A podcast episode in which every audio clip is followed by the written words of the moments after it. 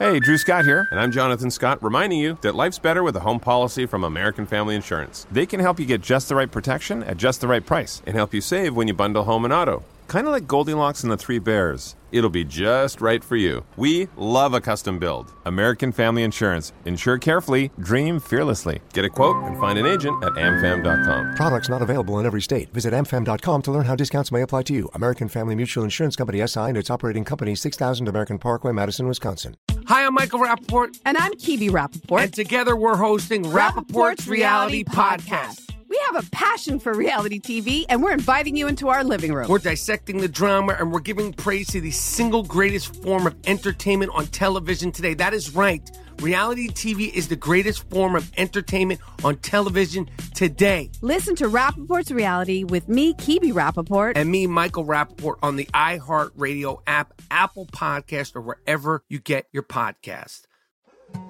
More Than a Movie is back with season two. I'm your host, Alex Fumero, and each week I'm going to talk to the people behind your favorite movies. From The Godfather, Andy Garcia, He has the smarts of Vito, the temper of Sonny, the warmth of Fredo, and the coldness of Michael. to the legend behind La Bamba, Lou Diamond Phillips. when I walked in, I didn't think I had a shot at Richie because John Stamos' picture was already up on the wall. Listen to More Than a Movie on the iHeartRadio app, Apple Podcasts, or wherever you get your podcasts. Welcome to today's edition of the Rush Limbaugh Show podcast. It is an incredible honor to be with you today as your guide as we continue this incredible process that Team EIB has put together to take Rush Limbaugh's enduring wisdom and compare it against today's news cycle. On today, a day that the Lord has made in these times in which God has decided we will live. It's one year. It is one year to the day that the uh, so called World Health Organization and the CDC called COVID a pandemic. And there are suspiciously similar approaches uh, to this and global warming. We'll talk about that. That's fixing it is more money for them and uh, less freedom for us. It seems very, very suspicious, suspiciously similar. and I, I, I happen to think that God is pro freedom because, well, we're free. He could have built us as robots, and he didn't. I want to kick this off with something that Kevin McCarthy said in a second. It's a real quick soundbite. I want to do a little sandwich here. McCarthy, I'm going to give you my view, and then we're going to top this off with four minutes and 15 seconds of the Maha. And you will see how he grasped the big picture at all times. Uh, this audio soundbite here is Kevin McCarthy. Listen to this. So let's be clear. This isn't a rescue bill. It isn't a relief bill. It's a laundry list of left wing priorities that predate the pandemic and do not meet the needs of the American families. No wonder even House Democrats have said they are embarrassed by what is in it. So that's the House Minority Leader. And it's a decent statement. And there's more that I wish I had heard and would continue to hear. And I hope to hear one day from some of the office holders on, on the so called conservative side of the Republican side. We're one year into this. Here's a couple things we've learned. The so called World Health Organization and the CDC are more than happy to completely depart from 100 years of evidence based, scientifically rigorous learnings about viruses like this, such as don't lock down the healthy population. It's counterproductive. It's their own documents have said this. It's counterproductive. So don't do it.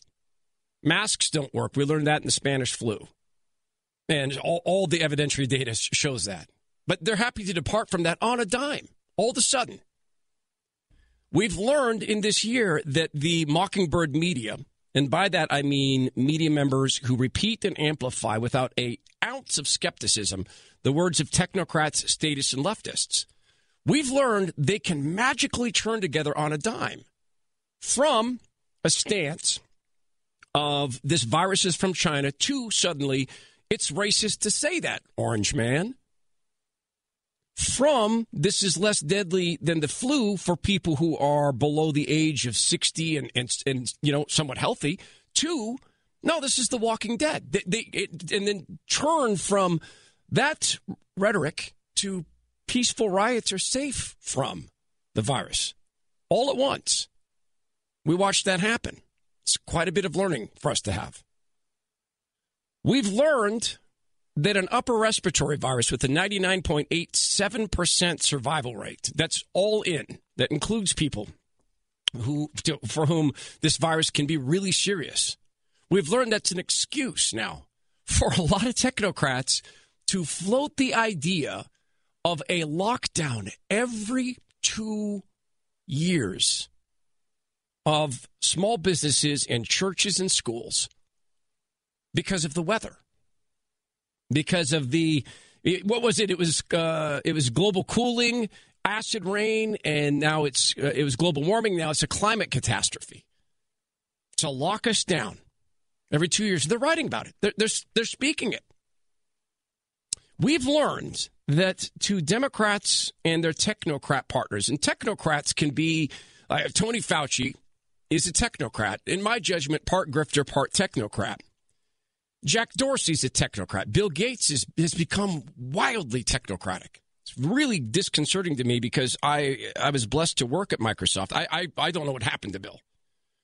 We've learned that the Democrats and their technocrat partners, they consider our little tiny human desires for freedom and to earn our own living and to have our kids mentally healthy and to attend our bitterly clinging churches, they they find those freedoms bothersome when, when it's done by us. I mean, their freedoms are sacrosanct. We've learned something else, and that is that in a public health emergency, even when it lacks emergency status, Democrat governors will seize that opportunity to employ tyranny and to set up things like now states are having to bribe the teachers unions to come back and this so-called covid relief bill. This 1.9 trillion dollar spending orgy has almost nothing to do with covid and all to do with public unions and like teachers unions and, and corrupt so-called companies like amtrak. And this is on the backs of the american people now, that's what we've learned. Now, of course, as he always did, Rush Limbaugh saw the big picture that surrounded the COVID flu and everything else. And as the Sullivan Group has verified, Rush was almost always right 99.8% of the time. On this, Rush Limbaugh was exactly right. I just can't look at this as an isolated thing. I have to put it in context of everything that I know has happened in the last four years. And finally, something has come along that is accomplishing everything every enemy of Donald Trump and us has wanted to accomplish for the last four years. And where did it come from? It came from China.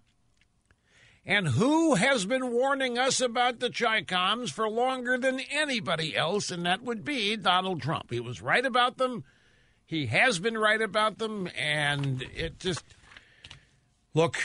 I know that there's a lot of people genuinely scared out there. I know there are a lot of people really, really scared out there, and it, would be futile on my part to try to talk people out of that. I wouldn't even try.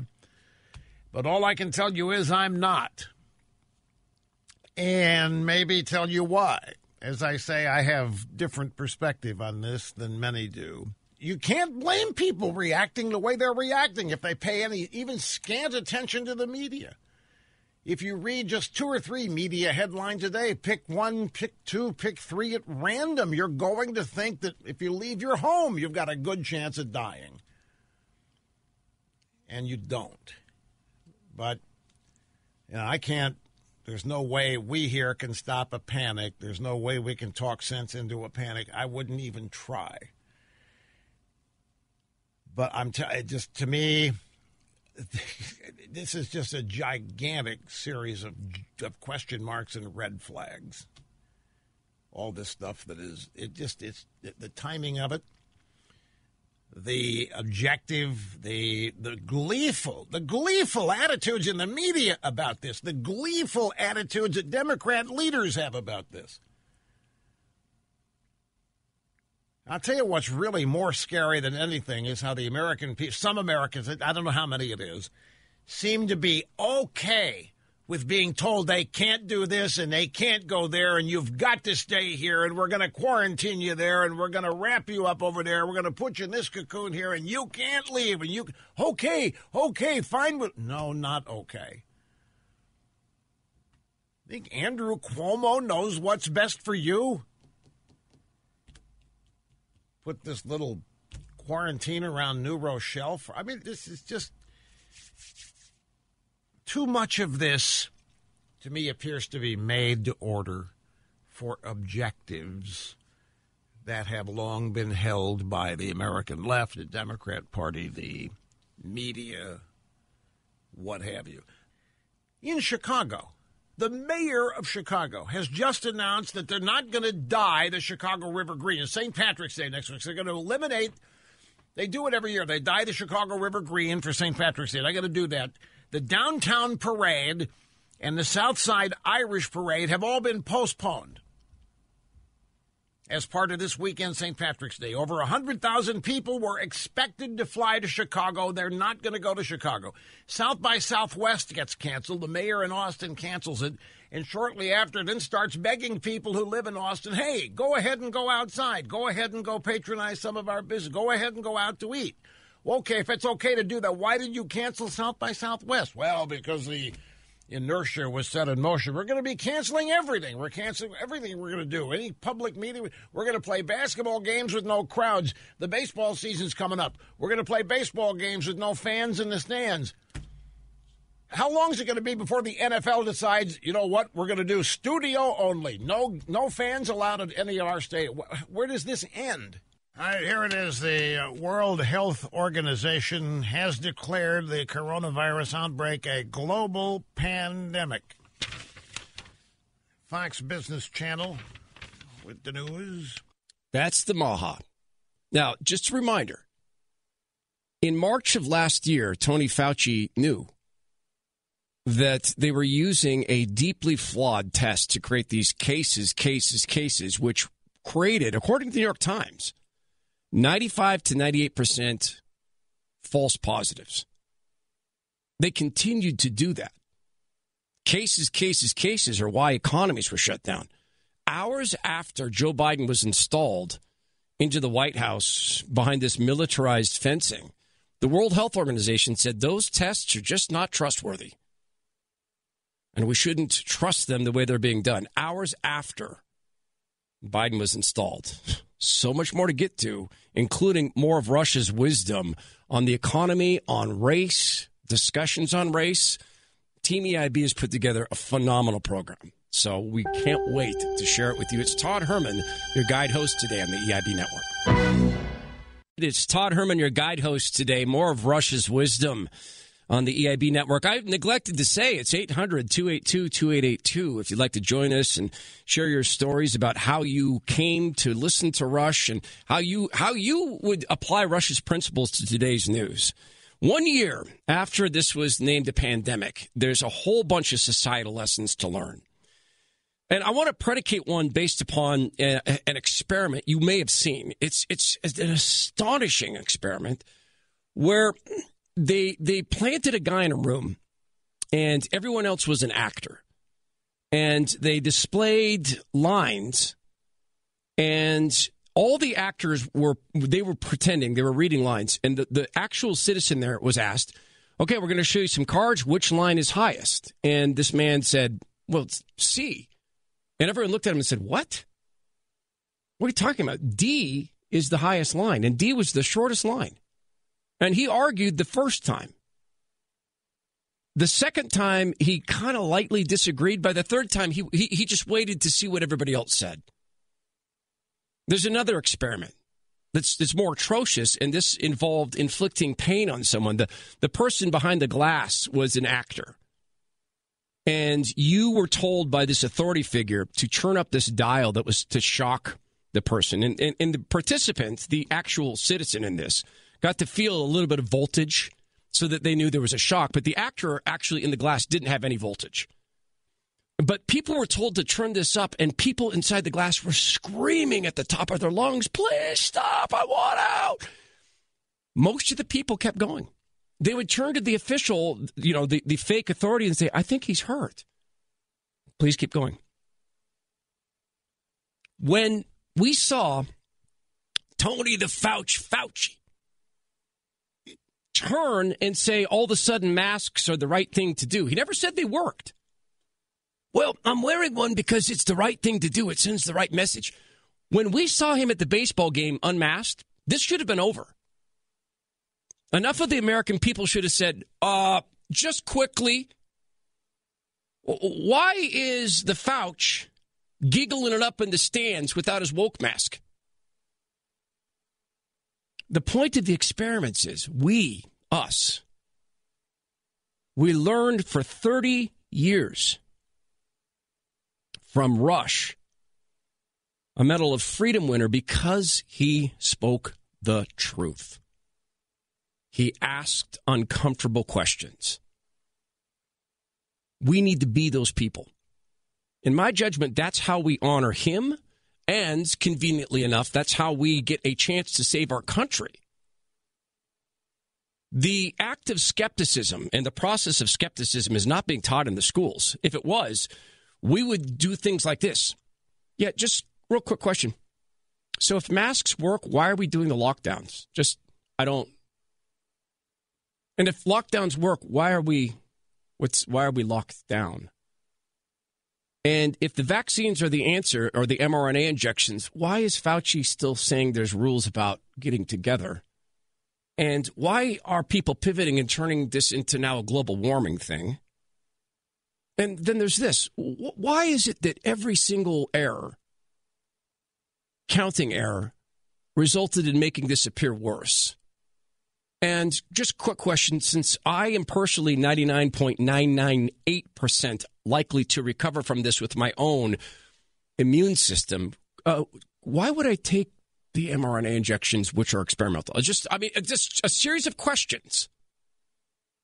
And I fully support your decision to take the vaccinations fully because you are an adult human being.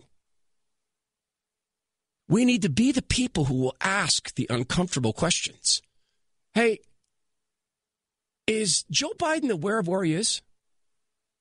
Is he able to take questions? Is so is he running the country because I have concerns?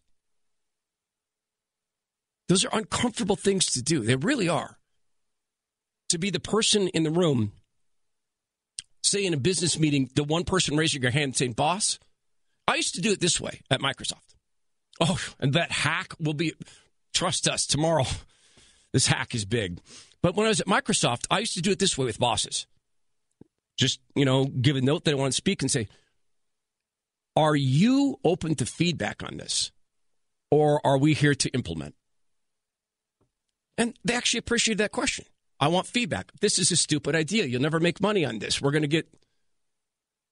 And I have people come up to me after the meeting and say, Thanks for doing that. And I would say to them, Why do I always have to do it? We always have to do it. Skepticism. Rush Rush was skeptical. I mean, he was careful about what he endorsed. He was a technologist in his own right. And from the early days at CompuServe to the latest version of Apple's iOS, he stayed on top of all things technology. He learned long ago that even the best computers crash, leaving you helpless and lost online. And if Rush had one data backup, he had half a dozen at a time. To this day, he'd tell you, have your data backed up. You know, there are a few written words and records more important than what is on your computer these days. You'd have to look long and wide, long and far to find things more important than what's on your computer or your your handheld phone, your iPad, what have you. How many of you save everything? Since it's easy, it's all stored there. Until it's not there anymore. And when it's not there anymore, panic city. And that's going to happen. Everybody's going to have something go wrong with one of their devices. Your hard drive is going to quit. It's going to get something spilled on it, stolen, dog, get the cable, drag the, the computer off the table, hits the floor, crash, bang, boom, bye bye hard drive. You have to know it's going to happen to you because it happens to everybody. you got to be backed up. You cannot have too many backups. You need bootable backup, something that you can go get a new computer, restore your backup to, and start up like you haven't missed a day iDrive has easy to use backup software safely and securely in an off-site online location. It's cloud based. meaning it's not in the same physical location you're in. So something destroys property will not destroy your backup because it isn't where you are. It backs up every change that happens on your computer as it happens, and only the changes. It happens incrementally. You can back up your data three times a day or more with iDrive, whatever it takes. It's up to you how often you choose to back up. You'll have peace of mind that everything that's important is backed up. Start backing up today with iDrive like iPhone, iDrive.com. Use my name. 90% off the first year, folks. They want you. 90% off. iDrive.com. Plans start less than six bucks a month. iDrive.com and my name get you started. Rush was so careful about the companies he's endorsed, and I just had this. I, I really just had this hilarious vision. I just, um, you know, Rush has passed on, and I, I would. it would drive the Democrats who've tried forever to do talk radio nuts to know that Rush is still the leading endorser of these companies like iDrive that supported this show for so long. Man, that would be a kick. There is so much to continue. Do you remember Porkulus? Do you remember Rush talking through Obama's Porkulus? We're going to talk about that in relation to the WAPO says that Joe Biden has showered Americans with money. He showered us with a lot of stuff, and, and the polite word would be debt. It's Todd Herman, your guide host on the EIB network. So uh, Joe Biden is going to give his uh, long rehearsed, I'm sure, rehearsed over three months. Reading into a camera address tonight. I can't wait for you to hear Rush's observations uh, about the, the Naked Emperor. That will be next hour. Rush's wisdom on that. Much to get to. Uh, one of the things about the Maha is we have we have from him. He he had their playbook. It drove him nuts. He had the Democrats' playbook, and it exists today. Even as far as they dive into communism and tyranny, we can still turn back to Rush and he often talked about that Democratic playbook and how it never really changed. And he knew if Joe Biden got elected, he, we'd relive the same tactics again. And the COVID 19 bill, the spending bill, Democrats have rammed through is going to be the same thing Obama and Biden did in 2009. Here's the Maha explaining it last September. I just saw during the break, Plugs actually got close to getting something right. He was talking about the recession that they inherited, he and Obama in 2009 after they were inaugurated. And he said, We came up with about $800 billion, which is the porkulus amount of stimulus. We came up with $800 billion. So you know what we did with it? We sent it to the states, and the states were able to keep their key people employed. Now, this is the first time they've admitted this. Plugs I, I don't know if there's going to be blowback on this, but that's not what they said the stimulus was for.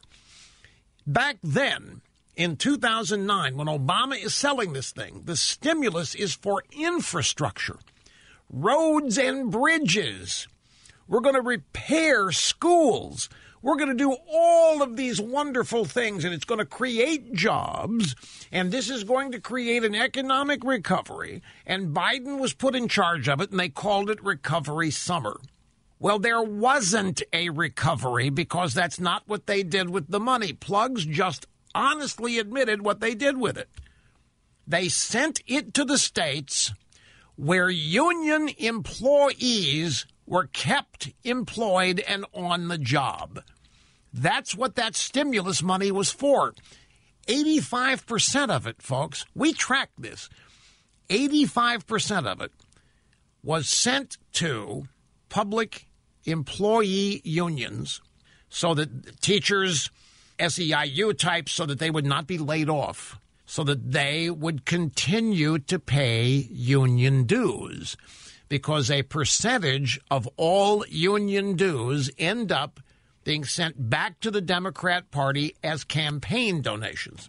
So, what that stimulus really was, and don't get mad at me, but what it really was was a quasi money laundering operation.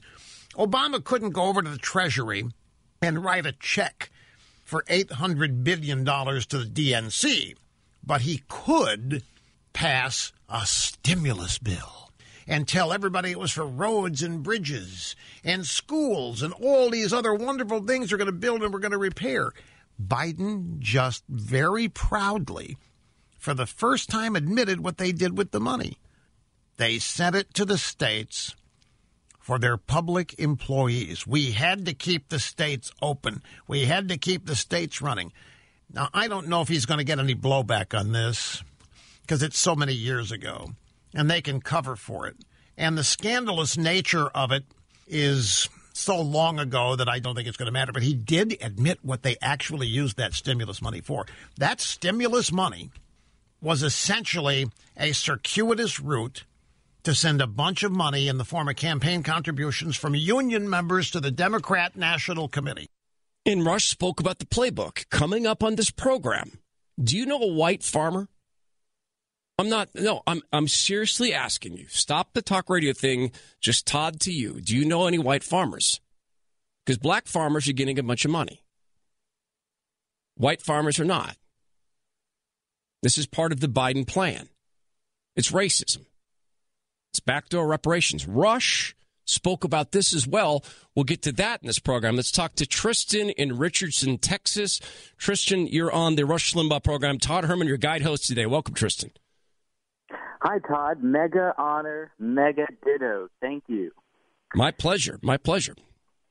Well, I am a Rush baby. Literally grew up listening to Rush since 1988. I thought rush hour traffic meant everyone out in their ah! cars to listen to their car radio to listen to Rush. That's why. Oh. and my little toddler self called the radio in any house the the Limbaugh. Well, I mispronounced it. I said the lap bar. My parents tell me, but the radio was the Limbaugh. Why else would you have a radio in your house? I love this so much. Oh my gosh, that's gorgeous. I love. How old are you, Tristan? Uh, thirty-two now. Oh, man, I love this story. Okay, continue. It's the Tristan show. I'm just going to shut up. no, thank you, sir. I love it when you guest host. Um, yesterday, Texas officially removed all the COVID mandates. Not much changed, you know, for some businesses, but the official statewide mask and lockdown mandates are all gone. And to grace us that day, the CDC prepared a little sermonette. It aired right before you started speaking yesterday at 11 Central Time, uh, telling us to, you know, you've heard about the vaccine, but keep your distance, avoid crowds. Going inside is especially dangerous, and keep that mask on. The, the, the, let me ask you a question. It, well, let's say finish because I, I, have a question. No, no, finish because I have a, a significant question for you. Go ahead. Oh well, I was just going to say to top it all off, it sounded to me a very fake Texan accent. You know, that's what I wanted to hear. That's Tristan. That's what I wanted to hear. This runs in Washington State. I call it the F one sixteen guy because, of course, there's the Ford F one fifty. Um, but it yes, it's it does it go like this. You know, you heard about the vaccines. Well, there's a whole bunch yeah. you can do to keep yourself safe, such as shun family members who don't agree with liberal policies. In fact, when I get on the back of my F 16, cut, cut, cut, Bob, it's an F 150. It's like a New York actor who's, who's, and now let me ask you this. As a Texan, do you feel pandered to by that ad? Oh, I, just, I've just got to laugh or I will explode. no, that's they're they're so desperate to get everybody to agree to the technocratic approach to this that you know and I've heard Rush talk about this that that the elites view uh, states like Texas and and and and Montana and although Montana's man it's kind of turning blue Oklahoma they actually view folks there like zoo animals that they walk by and look at. Wow, so wait, people live that way, and they fly over and they right, right. Well, yeah, I mean it's a coin of phrase. I think Joe Biden's dementia said that. You're right. so now on this go forward, you're 32. Uh, how are you going to help us uh, honor Rush's legacy in your real life?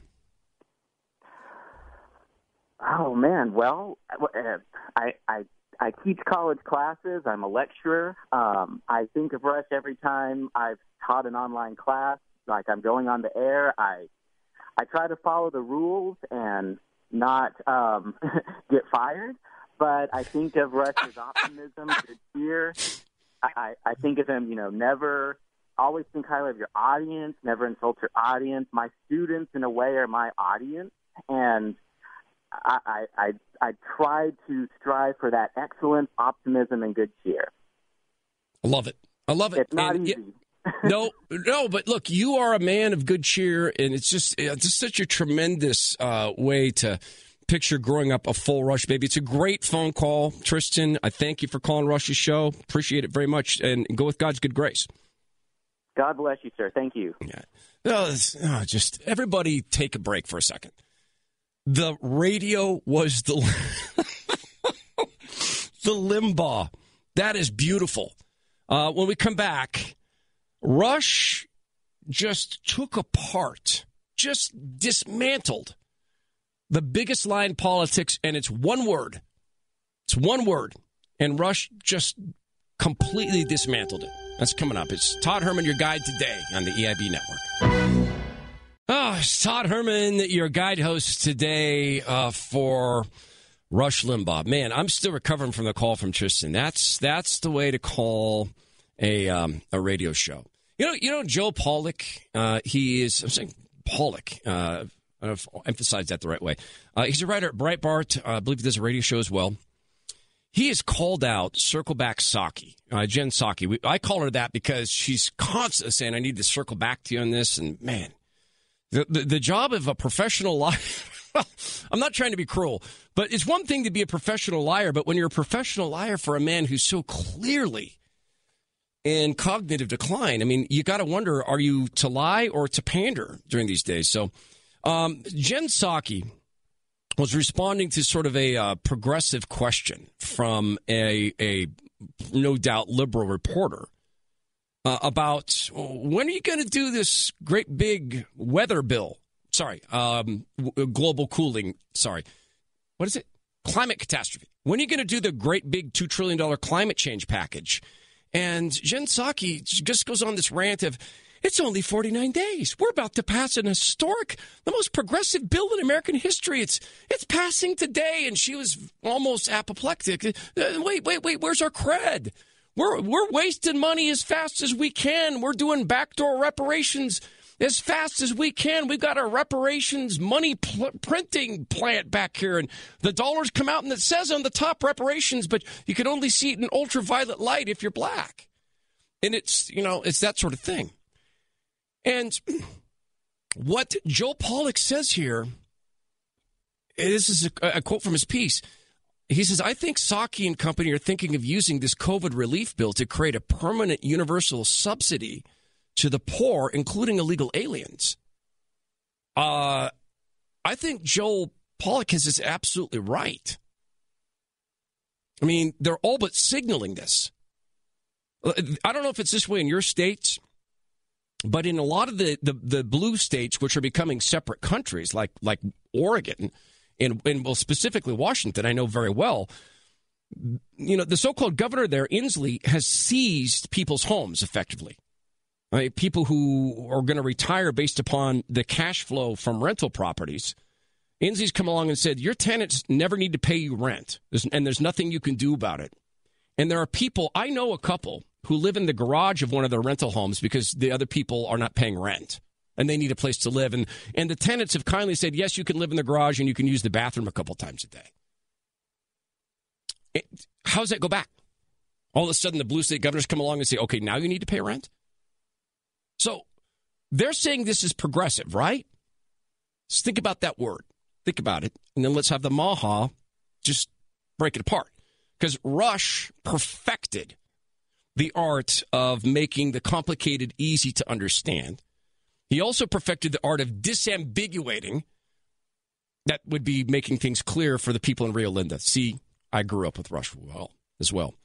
He did this in disambiguated political gobbledygook as the Maha did, and he'll do it right here when he dismantles the word progressive. I just got an email from a friend who thinks there's a better way of delineating between the factions in the Democrat Party. Now, I, off the top of my head, in the middle of improvising, and as I always do, ad libbing each monologue I do, I referred to them as the socialist, Marxist, communist wing versus the standard, ordinary liberal Democrat. My friend says that's not the way to do it. The way to do it is call it the radical wing versus the progressive wing. I think that would be better. The radical wing of the Democrat Party versus the progressive wing. I maintain to you that this term progressive is one of the biggest lies in all of politics. And the reason I don't call them progressives is because they're not. They are regressives. They want to take us back to poorer economic times, larger and bigger government. They want to roll back free. There's nothing progressive about these people, and I'm not going to call them that. They're socialist Marxists. I don't believe there's any difference. When you get right down to it, between the radical Democrat Party, the radical leftists, and the so called progressives, the difference is that the Pelosi and Schumer types wish they'd shut up about it and mask who they are rather than be open about it. But I don't I don't think there's much I think the radicals have taken over this party and people like Hillary Clinton and Bill Clinton have been forced to go along with it. Brilliant. The word progressive means the opposite, regressive, going backwards in history. Rush had selected at one time uh, Walter Williams, a, great, great gentleman who's a past. Oh, it just occurred to me. Walter Williams and Rush are together in heaven. Oh, that's cool. Walter Williams had said um, that freedom is not the natural state of things. And it's not. You, you, look through history, it's been much more common that, that us little folk have been effectively uh, sharecroppers, literally and figuratively sharecroppers. And this is what the, the left is trying to return us to. In, in, in a state of servitude. You'll own nothing and you'll be happy, World Economic Forum says. You'll have um, universal basic income, and you'll not need any more. And you know what? The sad part is there are people who say, "Yeah, you know, I'm good now. I've got, I've got a UBI." Now it's not like the UBI will go up every year. Well, except it will. So it is a regressive thing because fewer and fewer, fewer, fewer people are going to make decisions for all of us, and some of their decisions are whack. Well, it's easy to find the ones that that are. are uh, you pointed the decision that's whack. Uh, Andrew Cuomo. Hey, let's put sick people with COVID into the one place where people are most likely to die from COVID. Now, you can take that from a secular perspective. You can take it from a religious perspective. God could have said in the the, the Garden of Eden, He could have hired an EPA, or like He could have hired a bureaucrat, Eve Read the, the label on the apple. Read the label. It says "Do not remove from the tree." It's like a mattress label. Do not remove the the thing. The it's a federal penalty to remove that little tag on your mattress. We'll put you in. Well, or you know what? We'll just take away the Garden of Eden. He could have done that, but but he's pro freedom.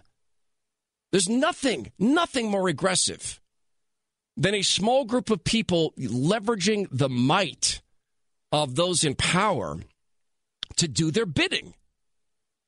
And, and this is what we're seeing. And Rush just explained the regressive nature of this. And next hour, we got to dig into this decision to just do backdoor reparations. They can't sell it to the American people. And it makes sense. I mean, again, for us to be the truth tellers, this is my rap on, on reparations. So you're telling me though I've never owned slaves, and my family never owned slaves ever, that I need to give money to you who was never were never a slave and whose family was never enslaved, right? Yeah, that's I think you got it. It's pretty aggressive, regressive. It's Todd Herman, your guide host today on the EIB network. Uh, it's difficult to describe how cool the next hour is. Let me give it a shot. You know, you've heard that uh, Bill, Bill, Gates is giving money. Uh, he and Melinda are giving money to a group that says that math is racist. And this is Bill who who screwed up our education system completely. And then at least he admitted, ah, that didn't work.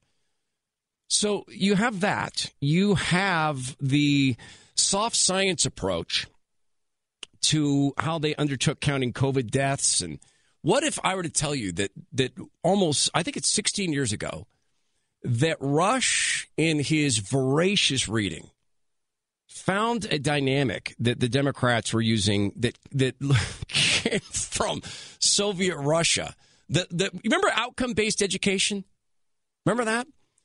Um, what if I told you that Rush was so prescient in his in, in his reading and his analysis and his perspective that he had predicted this math is racist stuff basically by the softening of science. We'll talk about that. We'll talk about and I do invite you. I'm not kidding. If you have friends who are white farmers and they've struggled through this government imposed selective lockdown, please, please have them listen to the next hour so that they can learn why they're out of luck, but black farmers are in the money. There's so much to continue. Todd Herman, your guide host today on the EIB network. Hey, I'm Jay Shetty, and I'm the host of the On Purpose podcast. On Purpose is dedicated to helping you be happier, healthier, and more healed. This week, I talked to Orlando Bloom in a rare interview where we went deep into how he got comfortable with fear navigating the changes in relationships, and how to change the guilt and shame thought pattern. This conversation shows a never seen before side to Orlando Bloom and his unique life journey. I think we all struggle sometimes to really deeply believe that we are enough, that we're valued, that we're valuable. You know, we're imprinted by our parents from the age of zero to seven, right? Mm. I'm constantly trying to go like, how do I detach from my from this idea of what do, is that is that my baggage? Look like my baggage. I mean, I know, oh, okay, that's mine. Let's unpack that. Listen to On Purpose with Jay Shetty on the iHeartRadio app, Apple Podcast, or wherever you get your podcasts. Hi, I'm Michael Rapaport. And I'm Kibi Rapaport. And together we're hosting Rapaport's, Rapaport's Reality, Reality Podcast. Podcast. We have a passion for reality TV, and we're inviting you into our living room. We're talking tea, we're dissecting the drama, and we're giving praise to the single greatest form of entertainment on television today. That is right. Reality TV is the greatest form of entertainment on television today. Here are some examples of what you'll hear from us on Rapaport's Reality Podcast. This is where we discuss all things reality TV, all things popular culture, and a little bit of Rapaport's reality, the reality of bit. us. We're a figuring out. And if we had been recording these last four or five days, Ooh.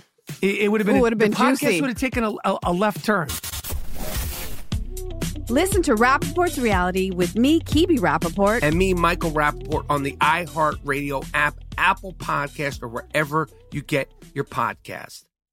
More Than a Movie is back with season two of the award winning film podcast, and this time with a lot more movies. I'm your host, Alex Fumero, and each week I'm going to talk to the people behind some of my favorite movies. From The Godfather, Andy Garcia. He has the smarts of Vito, the temper of Sonny, the warmth of Fredo, and the coldness of Michael. To the OG Spy Kid, Alexa PenaVega. You had Carla Gugino, who's the coolest mom ever. You had Antonio, who's handsome, amazing, charismatic. And then Carmen and Junie. I felt like a lot of other kids felt like this could be me to the legend behind La Bamba, Lou Diamond Phillips. When I walked in, I didn't think I had a shot at Richie because John Stamos' picture was already up on the wall. Every episode will feature interviews with the biggest actors, directors, writers, and producers behind your favorite films and tap into the history of Latinos in film. Listen to More Than a Movie as part of the My Cultura Podcast Network, available on the iHeartRadio app, Apple Podcasts, or wherever you get your podcasts. It's just a tremendous honor to do this with you and chat with you at 800 282 2882 as we continue to take the ever enduring wisdom of Rush Limbaugh and apply it to today's confusing news cycle. It is the day the Lord has made. These are the times God has decided we'll live. Our responsibility, we defined last hour, one of them, to honor the memory of our too soon departed friend is we will be the truth tellers. We will be the ones who ask the uncomfortable and skeptical questions. So tonight, uh, Joe Biden will, will, I don't want to say give as much as read or perform uh, a speech that I'm going to just take a wild swag of a guess at that, that he's rehearsed, I don't know, three times a day for three months. I don't do mental math on the air. I proved that yesterday. But it's it's not a press conference. He's not going to answer questions. We played for you the audio of him doing this PR stunt in a hardware store and just it I think it was a just Joe Citizen saying I'd like to and press press press this his, uh, his Biden's staff started screaming no we're leaving we're leaving because they don't want any chance that Biden you know shows that he's in this state of cognitive decline and we're going to get to Rush's thoughts on this, which are, of course, profound, because Rush asked the skeptical questions. Intelligence guided by experience. This is our role. I don't make fun of dementia. I truly don't, because it's not a funny thing. I've had loved ones that have suffered from it, and perhaps I'll suffer from it. It's not funny. What's funny is we're supposed to pretend it's not happening. That's what's funny. and I mention this book from time to time because I think it, I think it is an important bit of learning. There's a book called "What DC Gets Wrong." They they just think we're all hopeless. That what they did is they turned polling around and they, they polled people in Washington, D.C., the elites, and they asked the elites about us. And the elites think we're broke and hopeless and uneducated, and they have wild misunderstanding about how many of us are LGB, right? They just that wild misunderstandings. Never more so than when you see them try to pander to us. Last hour, we had a call from Tristan in uh, Richardson, Texas, who was talking about now that Texas has opened up, the CDC is running this pandering ad. When I go out and shoot my AR nine and a half on my Ford F one sixteen and three quarters, that guy's no idea what he's talking about because he's a voice actor. And they pander. And they're pandering to us about Biden's health. The Mockingbird media class. They are. And I remember when the media said that Ronald Reagan was a doddering old fool, as Ronald Reagan danced tiptoe circles around the bureaucrats at the State Department. Had he not, the Berlin Wall would stand. And he did. Trump, President Trump, outwitted these foggy bottom State Department careerists, deep staters, or ISIS would still be running around and running entire countries. So, in a way, in a sad and scary way, Joe Biden is sort of a dream placeholder for deep state apparatchiks and just young young staffers because they get to hide behind him and it seems to me my guess is they get to run him and we've heard biden say uh, Alt, I'm happy to take questions if that's what I'm supposed to do, Nance. If that's what I'm supposed to do, that's the man who's running things. If that's what I'm supposed to do. And then they cut the stream. Just cut it because they don't want to see that happen. Dementia is not funny, but it's funny that they think they can hide it from us. Just like they think they successfully hide their true intent from us. The serious part of this is I would very much like a reporter to say, if he can't answer questions from us, how does he answer questions from world leaders? Oh, incidentally, why is he not sharing? He was going to be this transparent, you know, person in the White House. Why is he not sharing his virtual schedule? Because, you know, he's going to share the visitor book to the White House, but they won't share the virtual schedule? Why? Maybe because it's a lot of rehearsing the speech tonight. Now, of course, Rush Limbaugh was willing to point directly at the naked emperor and demand that everyone else stop pretending. Now, yesterday, Biden came out of his hole, gave a weird speech, and had an even weirder town hall in Lancaster, Pennsylvania. It was a town hall without a town. He looked like it was sitting in the garden of a nursing home talking to the grandkids. And he had that stupid black mask on and it was around his neck. And he claimed that over 120 million were dead from COVID 19. 120 million dead. That's a third of the population. 120 million dead. Did anybody say, oh, that's just Joe? He's got a heart of gold. Don't worry about old Joe. We know Joe. This is noteworthy because it's the first time in 83 days that anybody has really seen Biden live. He gave a teleprompter speech later in the day on health care in a room all by himself, took no questions from the press.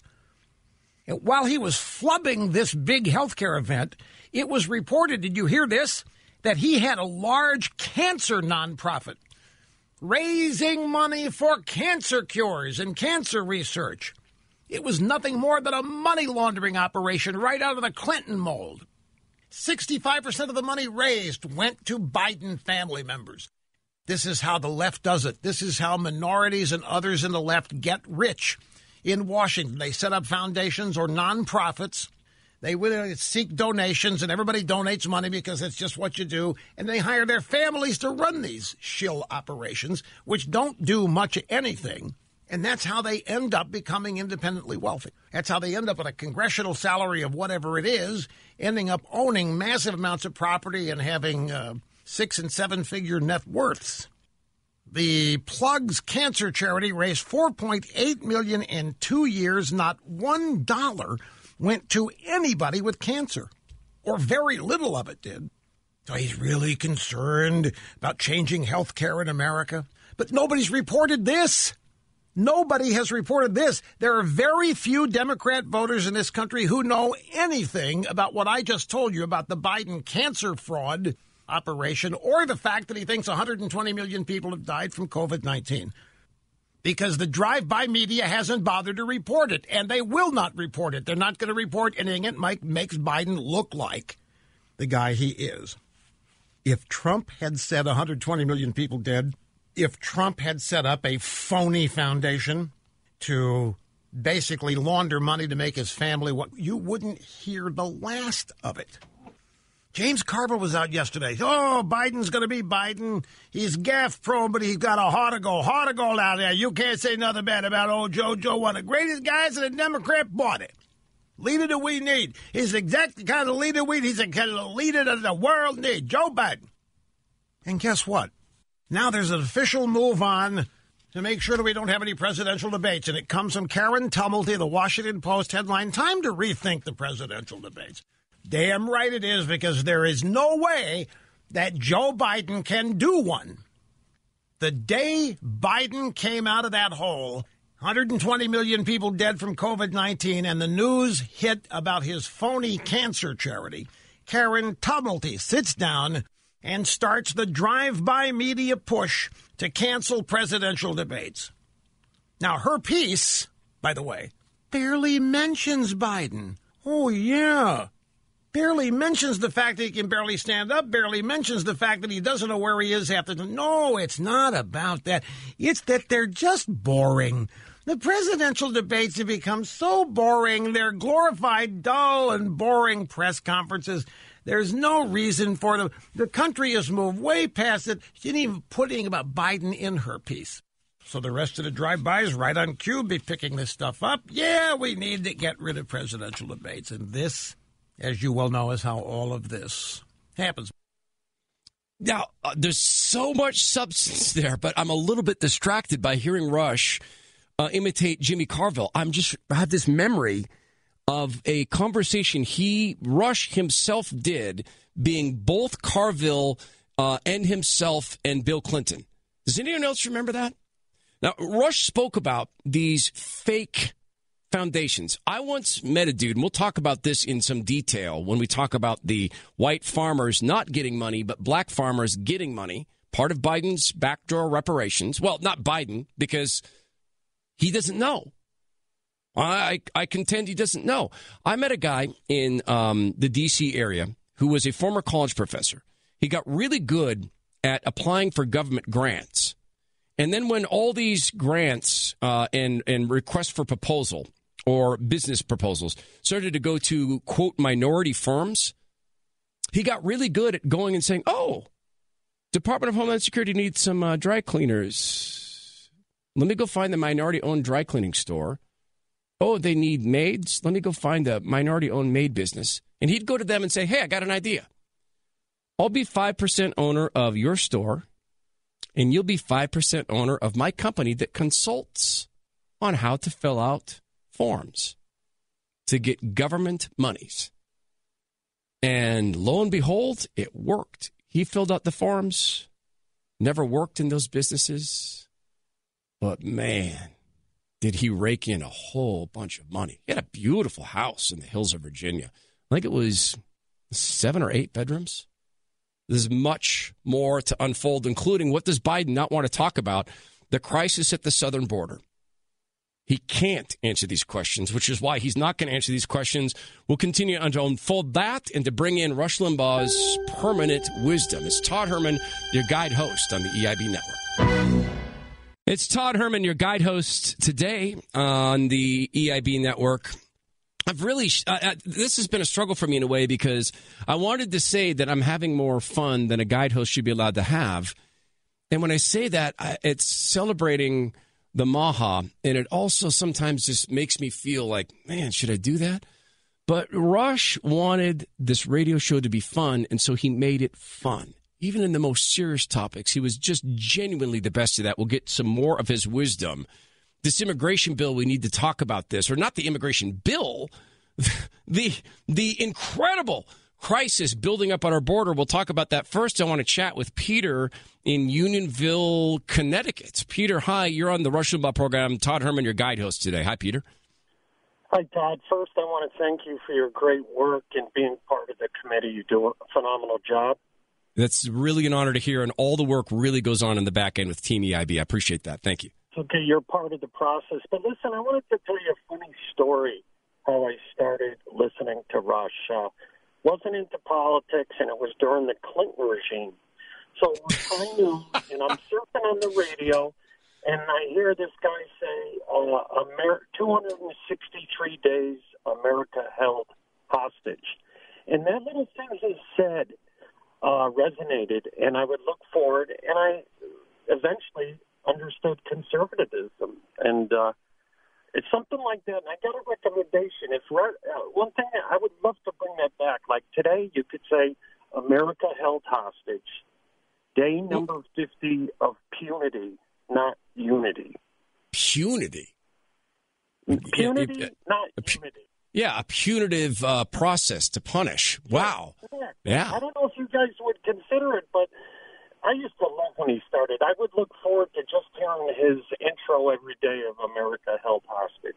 I remember that, and I remember that the the liberals were utterly uh, outraged and and and beh- beside themselves. They mustered as much faw outrage on that as I've ever heard. They really did a good job of pretending to be outraged, uh, and some well, of them were. All right. I don't know. See, guide hosts don't have that power, but it's now a noted request.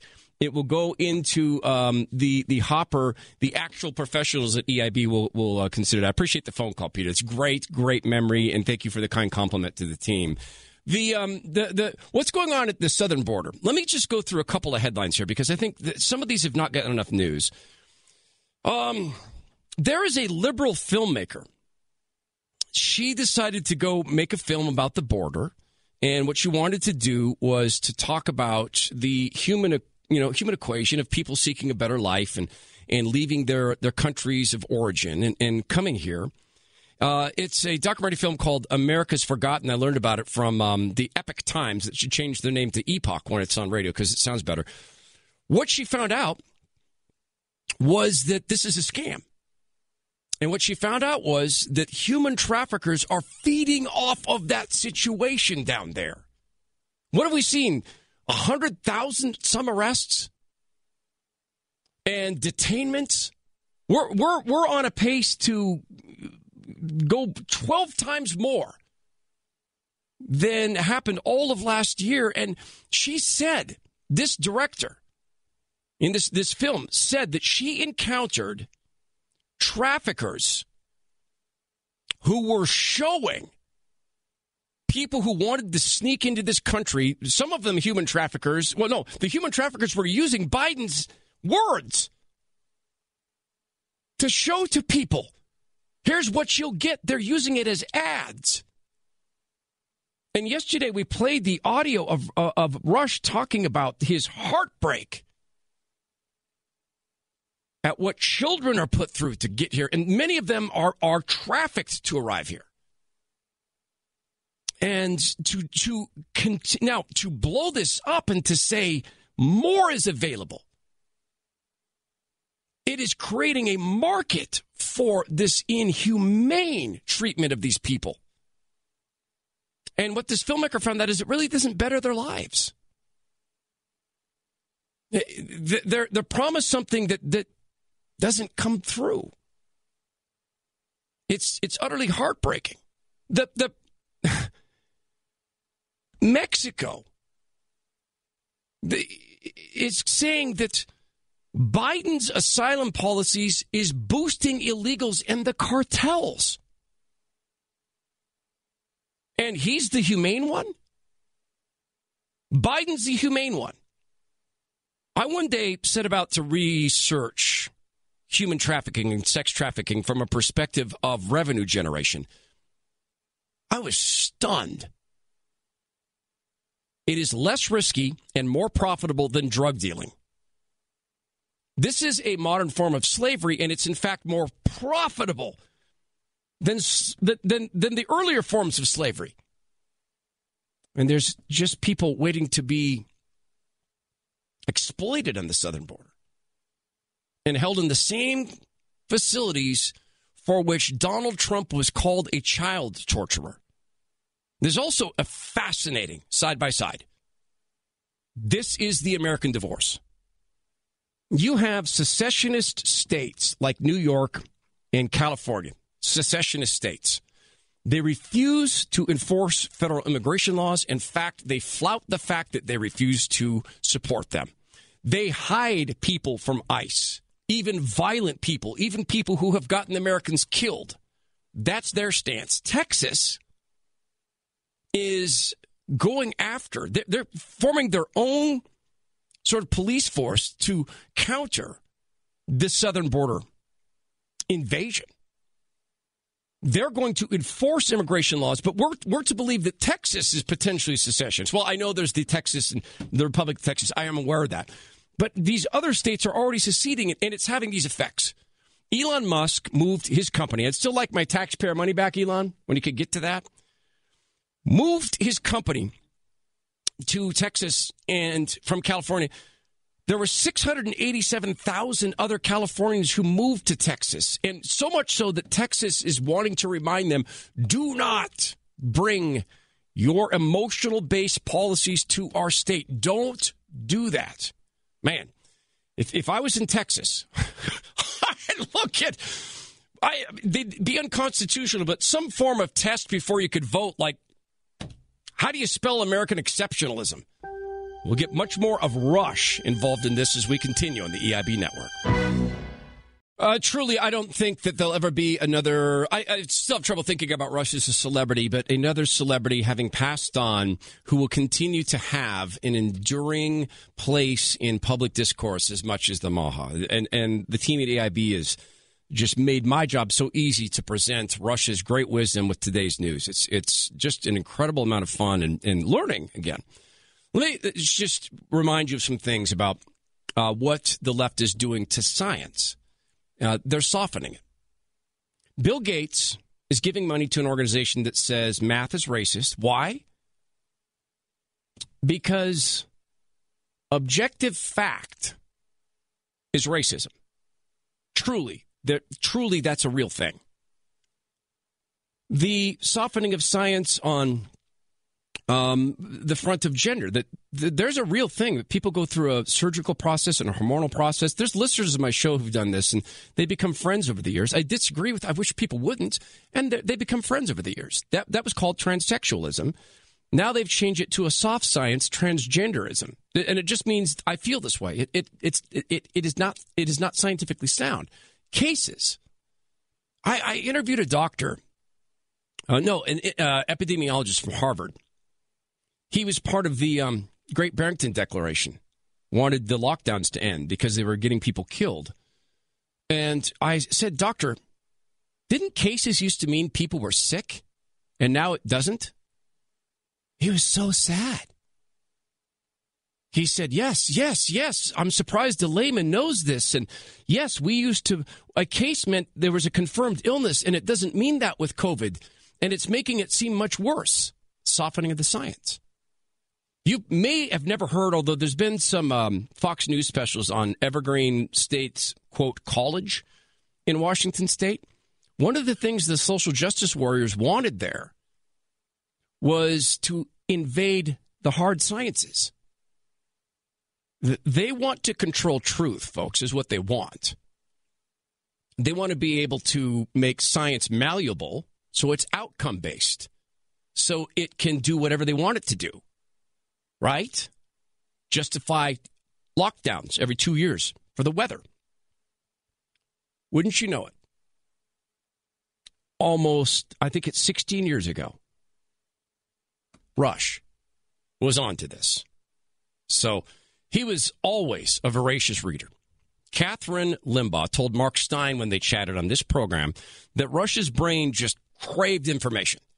So it's not a surprise 16 years ago, Rush rediscovered something called Lysenkoism which Democrats loved because it allowed them to pretend, in that case, poverty gets in people's DNA and abracadabra, instant lifelong victims. Listen to Rush Limbaugh explain this. There actually is a scientific and historical term for the claim that environment can cause inheritable changes in DNA in a single generation. The name for this, the historical term, is Lysenkoism capital L, Lysenkoism. Lysenko was a guy. He was Joseph Stalin's house biologist and geneticist. I kid you not. He was a freaking communist. And he's the guy that came up with the idea that environment can cause inheritable changes in DNA in a single generation. Lysenko. And it has a term, Lysenkoism. Now, the obvious appeal to progressives is thus understandable. A former communist biologist comes up with this. This makes it all perfectly clear. Lysenkoism, by the way, if you look it up, let me spell it for you because I know a number of you want to research these things on your own. L Y S E N K O, Lysenko. Lysenkoism is also synonymous with scientific fraud. Well, how could it not be? It traces back to communism. It traces back to a mass murderer, Joseph Stalin. So if you want to look it up on your own, you will see that. It turns out that Lysenkoism is also defined as the manipulation or distortion of the scientific process as a way to reach a predetermined conclusion as dictated by an ideological bias, uh, often related to social or political objectives, like global warming. Lysenkoism is the manipulation or distortion of the scientific process, which is exactly what the libs are doing, claiming that poverty is converted to your DNA and it becomes part of your genome. It's absurd. It's 16 years ago. And now they're softening the sciences across the board. I'll repeat my prediction. No one, having passed on to heaven, will have a greater impact on ongoing political discourse than Rush, Rush H. Limbaugh III. Let's welcome someone to the show. Kelly in Ogden, Utah. Kelly, you're on the Rush Limbaugh program. It's Todd Herman, your guide host this week. Welcome, Kelly. Thank you very much for the welcome, and uh, good morning to you and everyone who's listening. Good morning. I just, uh, of course, not just, but one of the things I want to bring up is the what you're doing there at EIB, this is like a weeks long eulogy. I don't really think of it as a funeral service, but we had decades of conservative thought taught to us by the professor. So for the work you guys are doing at the EIB network, it's just brilliant and rich for this Presidential Medal Freedom winner to honor our rush, as Miss Kathryn put it, our rush so he was a, a national treasure.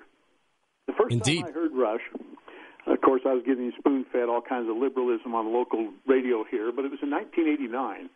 And instead of the program I usually would hear when Rush came on, I'll bet you wasn't a half an hour before I was thinking somebody's going to take this guy out because he is he is preaching against the liberal dogma. But he had so much about truth and reality and making the complex understandable that he survived and he he lasted until God said it's time to come home son and it I'm just so happy y'all are doing this. So I'm It's a a joy to 31 do it. year plus student of the Limbaugh Institute for Advanced Conservative Thinking. One of the things he did was taught me how to think about things that may otherwise have seemed unthinkable. For example, Joe Biden turning his back on the unions and closing down the Keystone Pipeline. What, 8, 10, 11, 12,000 jobs? But why would he do that? Because Joe Biden worships Gaia. And most of the left, that's their that's their main religion is earth worship. So shutting down the pipeline and causing all those jobs to be lost would just be a reasonable sacrifice to Mother Earth.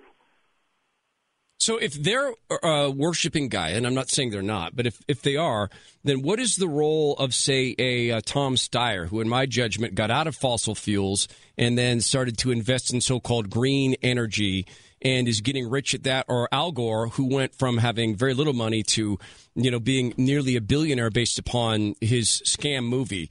Uh, how would you characterize their role in all this? Are they the um, uh, uh, trying to forget or trying to remember the people who, who sold indulgences. Are, are they just selling indulgences? You know, it could be it could be that that the uh, powers that be are so uh, protective of green energy and, and things like that that are are demonstrably untenable.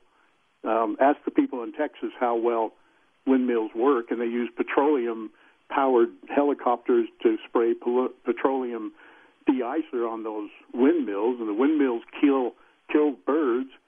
Uh, but they're allowed because they they are anti so-called fossil fuel. I don't use the term because I've never seen anybody burn a fossil. Well, you would know in Ogden because you have fossils and you have oil processors there. We do. Yeah. You're well Yeah. aware. You lived in this area. Yeah. Um, right just north of Salt Lake City, there's a there's oil refineries. Yeah. And All right, they're so- hauling in tanker trucks, and they got pipelines going in there, and I don't think you got a lot of rocks. no, I don't think you do. And I look, I appreciate what you're saying about the work the team has done here, and also, you know, um, it is interesting that you rephrase it the way you did. That that God called Rush home, and that has implications for us.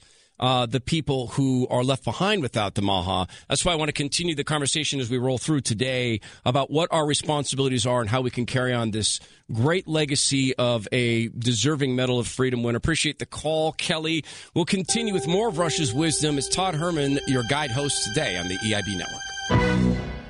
Wow, it's just rolling by today. It's Todd Herman, your guide host on the EIB network.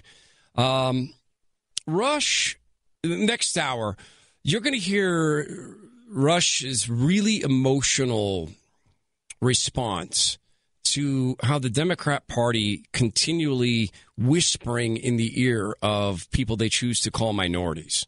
I just I dislike that phrase because I believe it undervalues their humanity. Um, imagine just someone following you around in your life saying you can't do it. I, in fact, I'll tell you, I had a wrestling coach who used to, from time to time, lock the doors in the wrestling room and, and take you man on boy. Nothing weird, just wrestling, but turn off the lights and then get on top of you and grind your face into the mat and say in the back of your head, It's really hot in here. I can't breathe. Can you breathe? And it kind of got in your head after a bit because you couldn't breathe.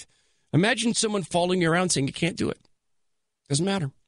All your effort. It's just been taken from you.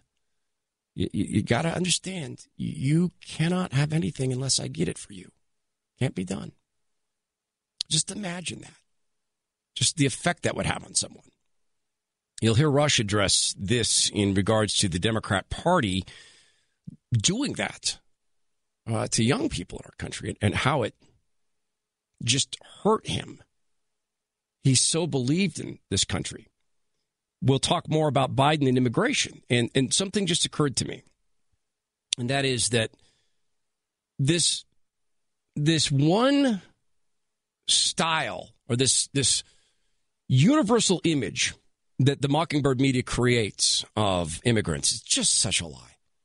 They, they all are liberal. They all want social programs. They all. I'll give you something that, that happened to me. I was at um, JFK Airport, in New York City, and this was, I believe, a year after 9 11. And I used to get pulled out for extra security screening all the time. I don't know why. It was something probably algorithmic. It was bothersome. That day, a couple of um, Muslim looking men, or I shouldn't say that, a Middle Eastern looking men, got pulled out of the line and got checked, and, and they were really upset.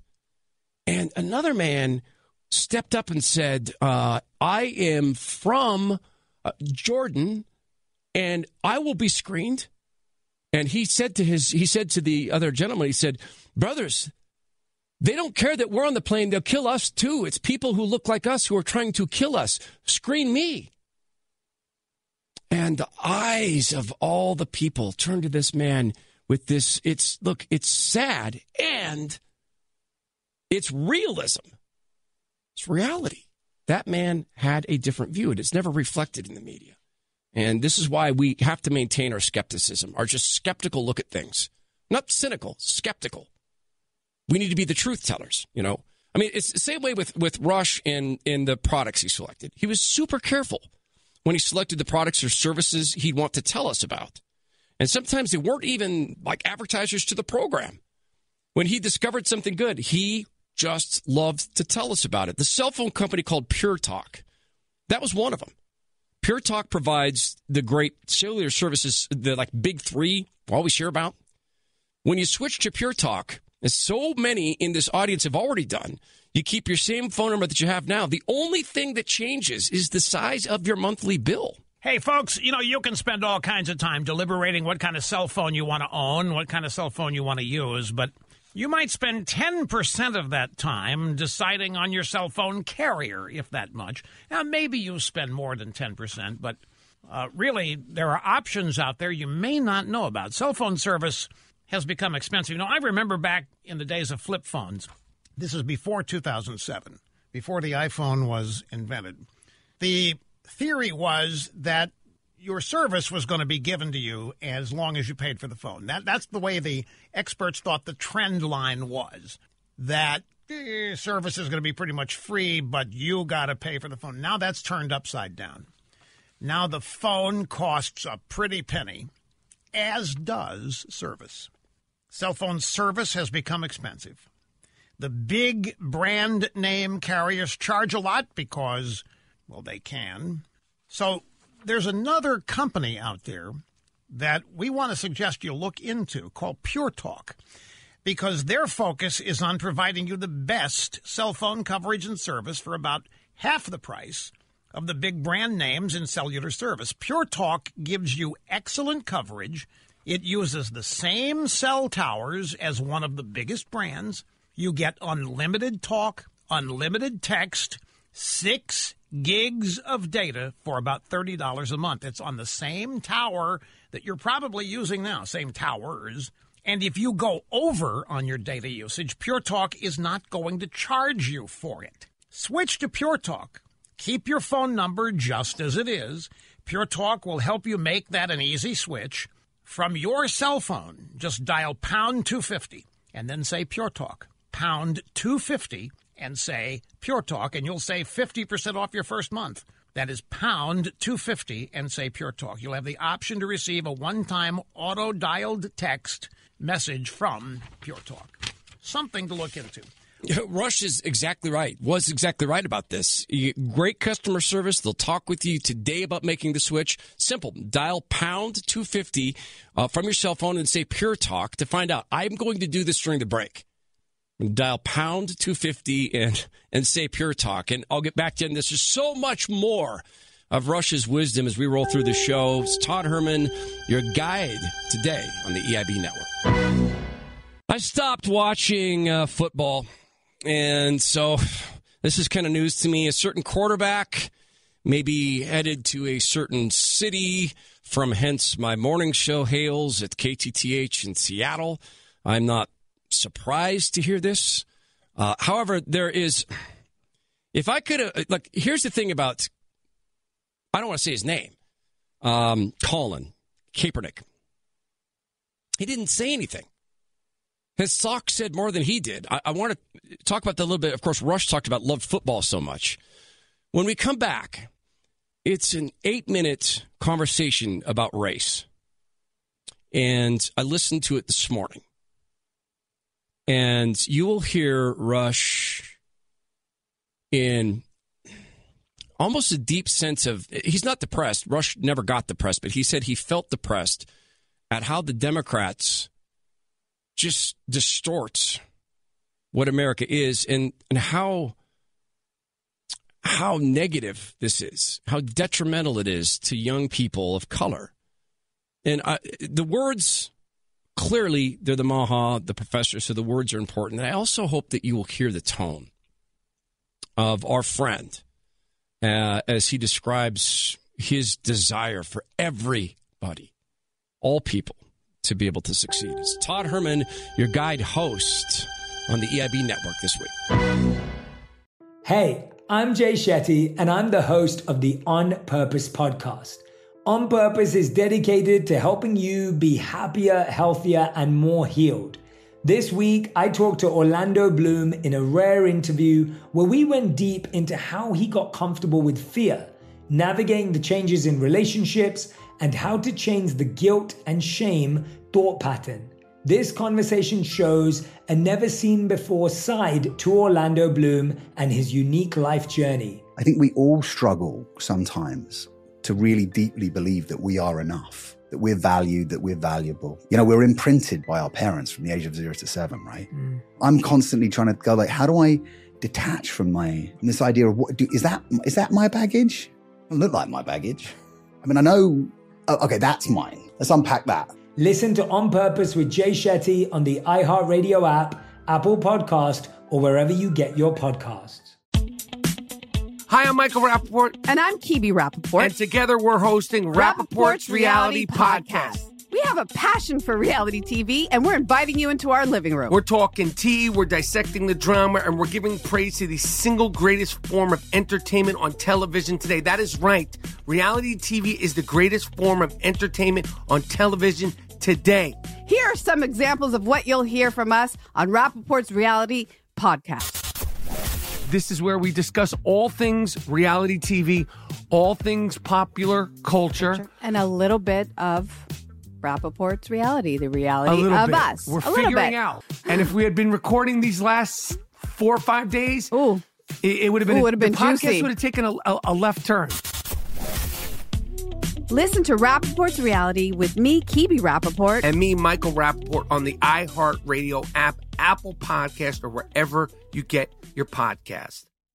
More Than a Movie is back with season two of the award winning film podcast, and this time with a lot more movies. I'm your host, Alex Fumero, and each week I'm going to talk to the people behind some of my favorite movies. From The Godfather, Andy Garcia. He has the smarts of Vito, the temper of Sonny the warmth of Fredo and the coldness of Michael. To the OG Spy Kid, Alexa PenaVega. You had Carla Gugino, who's the coolest mom ever. You had Antonio, who's handsome, amazing, charismatic. And then Carmen and Junie. I felt like a lot of other kids felt like this could be me.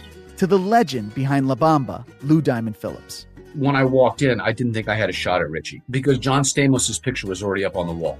Every episode will feature interviews with the biggest actors, directors, writers, and producers behind your favorite films and tap into the history of Latinos in film. Listen to More Than a Movie as part of the My Cultura Podcast Network, available on the iHeartRadio app, Apple Podcasts, or wherever you get your podcasts. What an incredible honor to be with you, my fellow listeners, to the Rush Limbaugh program as your guide host this week. So much work that the team EIB has done in the background to make this possible, to take Rush's enduring wisdom and apply it to today's news cycle. And it is just, it's amazing to sit and listen to, in addition to getting to talk about it.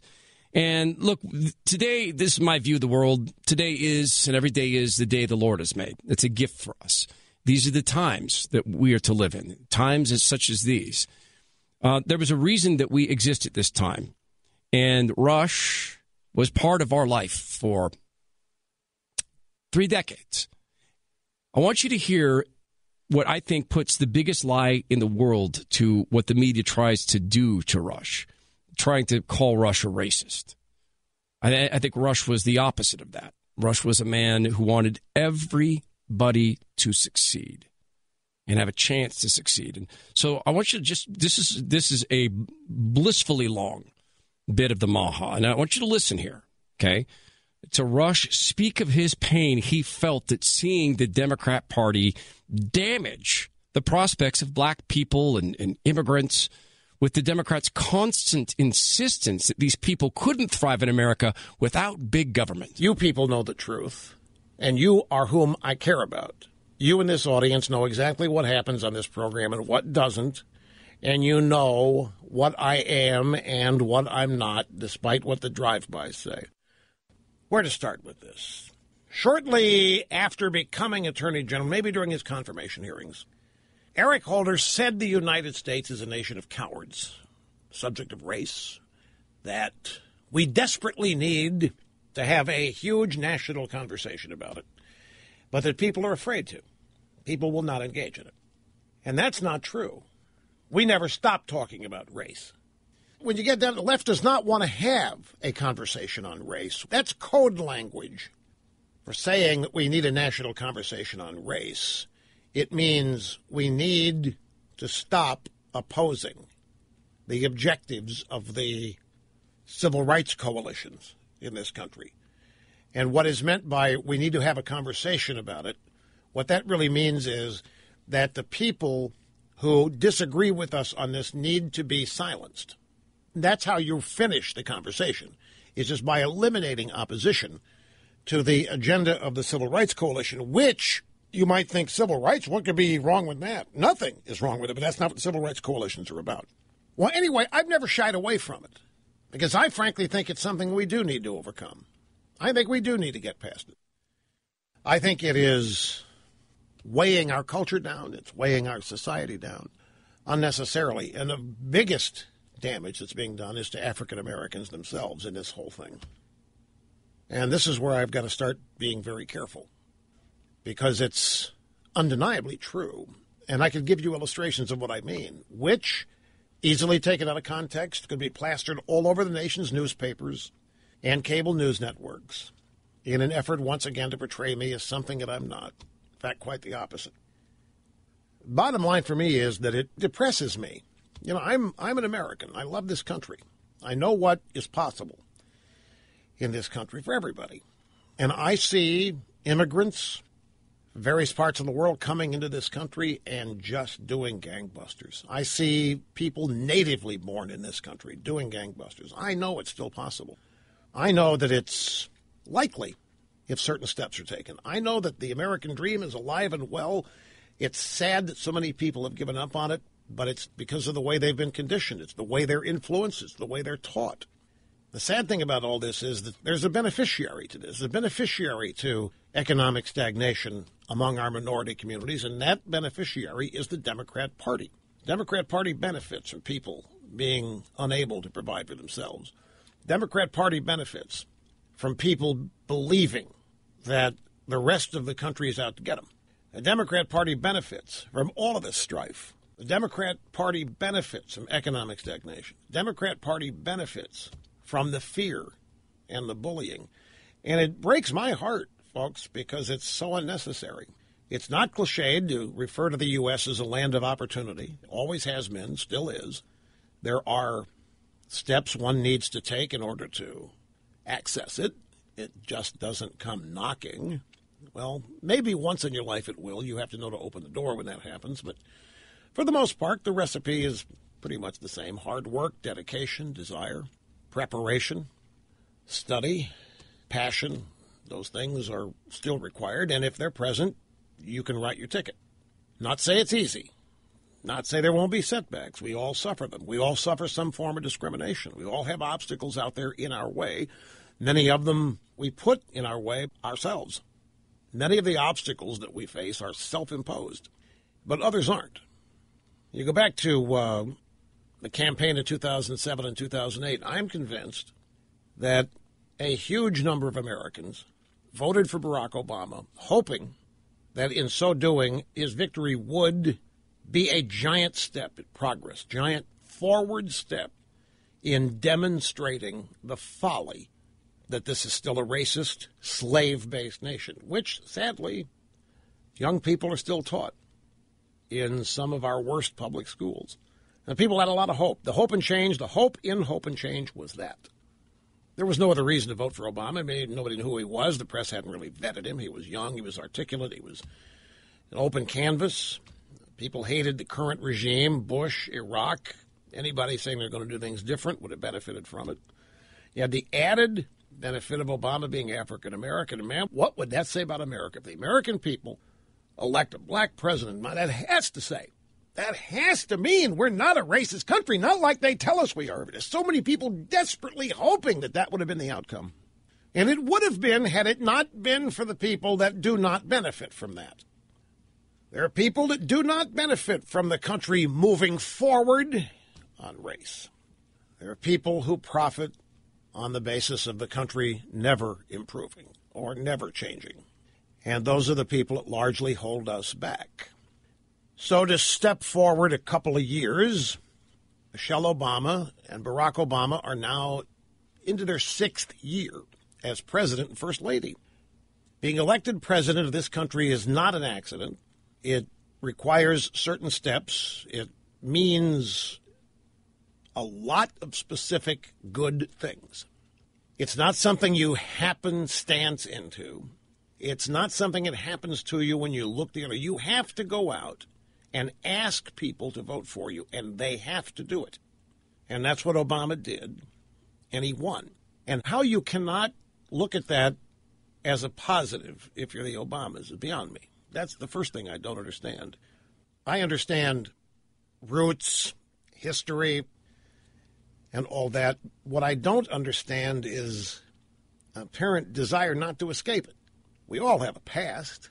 I mean, that would be like saying that nobody in Germany who has genealogical traces to members of the Nazi Party back in the 1940s can ever be thought of as anything but that. Why would you forever want those people to be attached to that past instead of escaping it? When they weren't alive, they had nothing to do with it, whatever was going on in the 1940s. They're just descendants of people who were. The problem here is that race is being, I think it's a cover. I think it's being used as a cover, as an excuse, when it has so much more potential than that is my only complaint. Why would they not seek to be inspiring? And I don't mean by promising more government money and more government programs. I'm talking about personally inspiring. The simple act of telling people they can be better than they think they can. The simple act of telling people yeah, it's hard, but you can become what you want to become. Problem is, a political party benefits if more and more people do not look at their lives that way. If more and more people think they don't have a chance, that the deck is stacked against them for whatever reason, that political party thinks it's going to score big by creating dependency in those people. And they're successful, and they're right. That's what's so dehumanizing and dignity destroying about it. The Maha. I went to work in D.C. Uh, just after Obama was elected. And I went jogging one night, early in the evening. So it's still kind of afternoon. And in Lafayette Square, across from the White House, facing the White House, there was a black family uh, father, mother, three kids. And Lafayette Square has a you know has has a long history related to race. And this father said to his kids, "A black man is president, and you can be too." And I just stopped. Just took off my headphones. I just wanted to absorb this these these children. Barack Obama stole that joy. He went into the White House. And instead of saying, see, or raising the voices like we did yesterday, the the uh, African American CEO, and we'll hear from another great African American female caller who called Rush. Instead of instead of raising that and saying, "Look what we can do," yeah, there's racists and it's a minority of people. Barack Obama just went back to his Alinsky training. Pick a target, isolate it, cut it off from its support base, go after people, not institutions, because people hurt sooner than institutions and so they went at Rush, who beat him and won Medal of Freedom, or not won, it was uh, received it from President Trump. So much more. We'll continue. Colin Kaepernick may be headed to the Seattle Seahawks, and I have a little inside story about that as we continue. It's Todd Herman, your guide this week on the EIB Network. It's Todd Herman, your guide host uh, this week on the EIB Network. It is next segment. Next segment. We're going to talk about what the so called alleged, not really COVID relief bill that Biden was uh, whisked into an office, signed, and then whisked out just happened, just in case, you know, someone tried to ask Joe Biden a question like, where are you? Uh, next segment, we will talk through how your friends, or maybe you, if you are a white farmer, you are out of luck. If you are a black farmer, you are in luck. But that's not racism because it's the new kind of racism. And Speaking of that, so it is rumored now that Colin Kaepernick may a replacement for Russell Wilson should Russ leave the Seattle Seahawks. I will say only this: I, I I'd heard uh, the coach, the Seahawks, uh, Pete, say that that he thinks Ka- Kaepernick could be uh, uh, could contribute there. I'll say this about his political activities, and then I want you to hear what Rush has to say about it, or had to say about it. Is that hard? I just said what Rush has to say. I'm still not, still hasn't landed with me what Rush has said about it. I had Michael Bennett on my radio program, uh, KTTH in Seattle. And I said to him, and Michael Bennett was a Seahawk and, and, and played with Russell and, and knew Kaepernick. And, uh, and, and Bennett has proven himself to be sort of a guy who wants to uh, kind of merchandise racial grievance. Uh, I said to, uh, to him, here's my problem with Colin Kaepernick because he didn't say anything. He took a knee. And people can paint on that whatever they want. I know what I painted. I think it turned out to be pretty accurate. So taking a knee is just provoc- it's just provocative. That's all. It's people can paint what they wanted, and I think we were right. What we painted. On the other hand, Colin Kaepernick wore pigs or cops or pigs socks and the faces of South American dictators on t-shirts. That's speech. Rush wouldn't have gotten very far if his program involved taking a knee with silence. That's not bravery. Speaking ideas is bravery. that's one of the things we can do to carry on the great tradition of Rush Limbaugh is to be the truth tellers. Now, I've stopped watching football because the NFL basically showed me we don't want you to watch football. Rush loved the game of football, and that makes it makes tremendous sense. It's a game of skill and power it's kind of the ultimate meritocracy, excessive focus on hard work. It overcomes raw talent, even the most amazing raw talent, and it's it's a strategic game. And the, the great work, people who do great work in that are also great thinkers. Rush, though, did not appreciate Kaepernick's approach to trying to start people to thinking. You see Colin Kaepernick over the weekend trash the United States on unthanksgiving Day. I thought this guy's only complaint was police brutality. I thought the only thing that bothered us. I thought that was why he was taking a knee. This guy doesn't want a job in the NFL. He's making sure he doesn't get hired. He wants to be a martyr. On Thanksgiving Day, wonder why he hasn't been contacted by NFL teams to take on the most important leadership role on a football team. If anybody thinks he was just protesting police violence when he kneeled, needs to think again. He was protesting the country, and he continues I, to do so. I haven't checked, but I guarantee the Seattle media is all over. If you don't hire Kaepernick, Kaepernick, you're a racist, Pete bet that's going on now. Let's talk now to Steve in Niagara Falls, New York. Steve, you're on the Rush Limbaugh program. Todd Herman, your guide host today. I'm glad to have you here, Steve. Welcome to the program. Thank you, Todd. I was mentioning to your screener, I just had a really neat story when we were talking about how we first got into Rush. I was a police officer back in the uh, late 1980s. I since retired, but uh, that's when Rush first came on, and one of our officers kind of like turned us on to him, and uh, of course uh, everybody started to tune in, and, and somehow a bunch of back then there were a lot of Rush's right uh, stickers that were available. So several of the police cars, several of the police cars, the city police cars actually had Rush's right stickers on them, and they were there for quite some time. And of course, working in a uh, Democrat-run city, Democrat-run for over half a century, once I guess the powers that be realized what that meant and who Rush was. Of course, the stickers mysteriously came off of the police test, but for a while they were there for quite a bit. I got to think that they regret that now, given what what the left has done. I mean, you retired, and I want to thank you for for protecting us. I got to think is there anyone in the NYPD who who is is now a leftist now that they've seen what Billy De Blasio intends for you guys? Well, yeah, I worked in a large city in New York, but not necessarily New York Okay. City at all. But uh, yeah, I, I would definitely think uh, think not. I mean, there's always going to be a few. There's always a few in there, but uh, yeah, definitely it's changed over. And you know, I just wanted to express so much thanks to Rush because you know the military, and rightly so, gets a lot of you know promotion and a lot of backing. But Rush was always one to always include law enforcement on there as well, and he was just such a you know such a motivator for us, and we really enjoyed how he used to back us up and defend us in in a lot of uh, you know different times, difficult times. Well, you know, I just uh, heard Rush so often um, with emotional appeal to you guys. Not appeal, but uh, in a you know, a deeply emotional thanks. I said um, one day to an officer, I, I just said, you know what, uh, I appreciate everything you do, and he said, well, you do a lot too, and, and it, I hate that.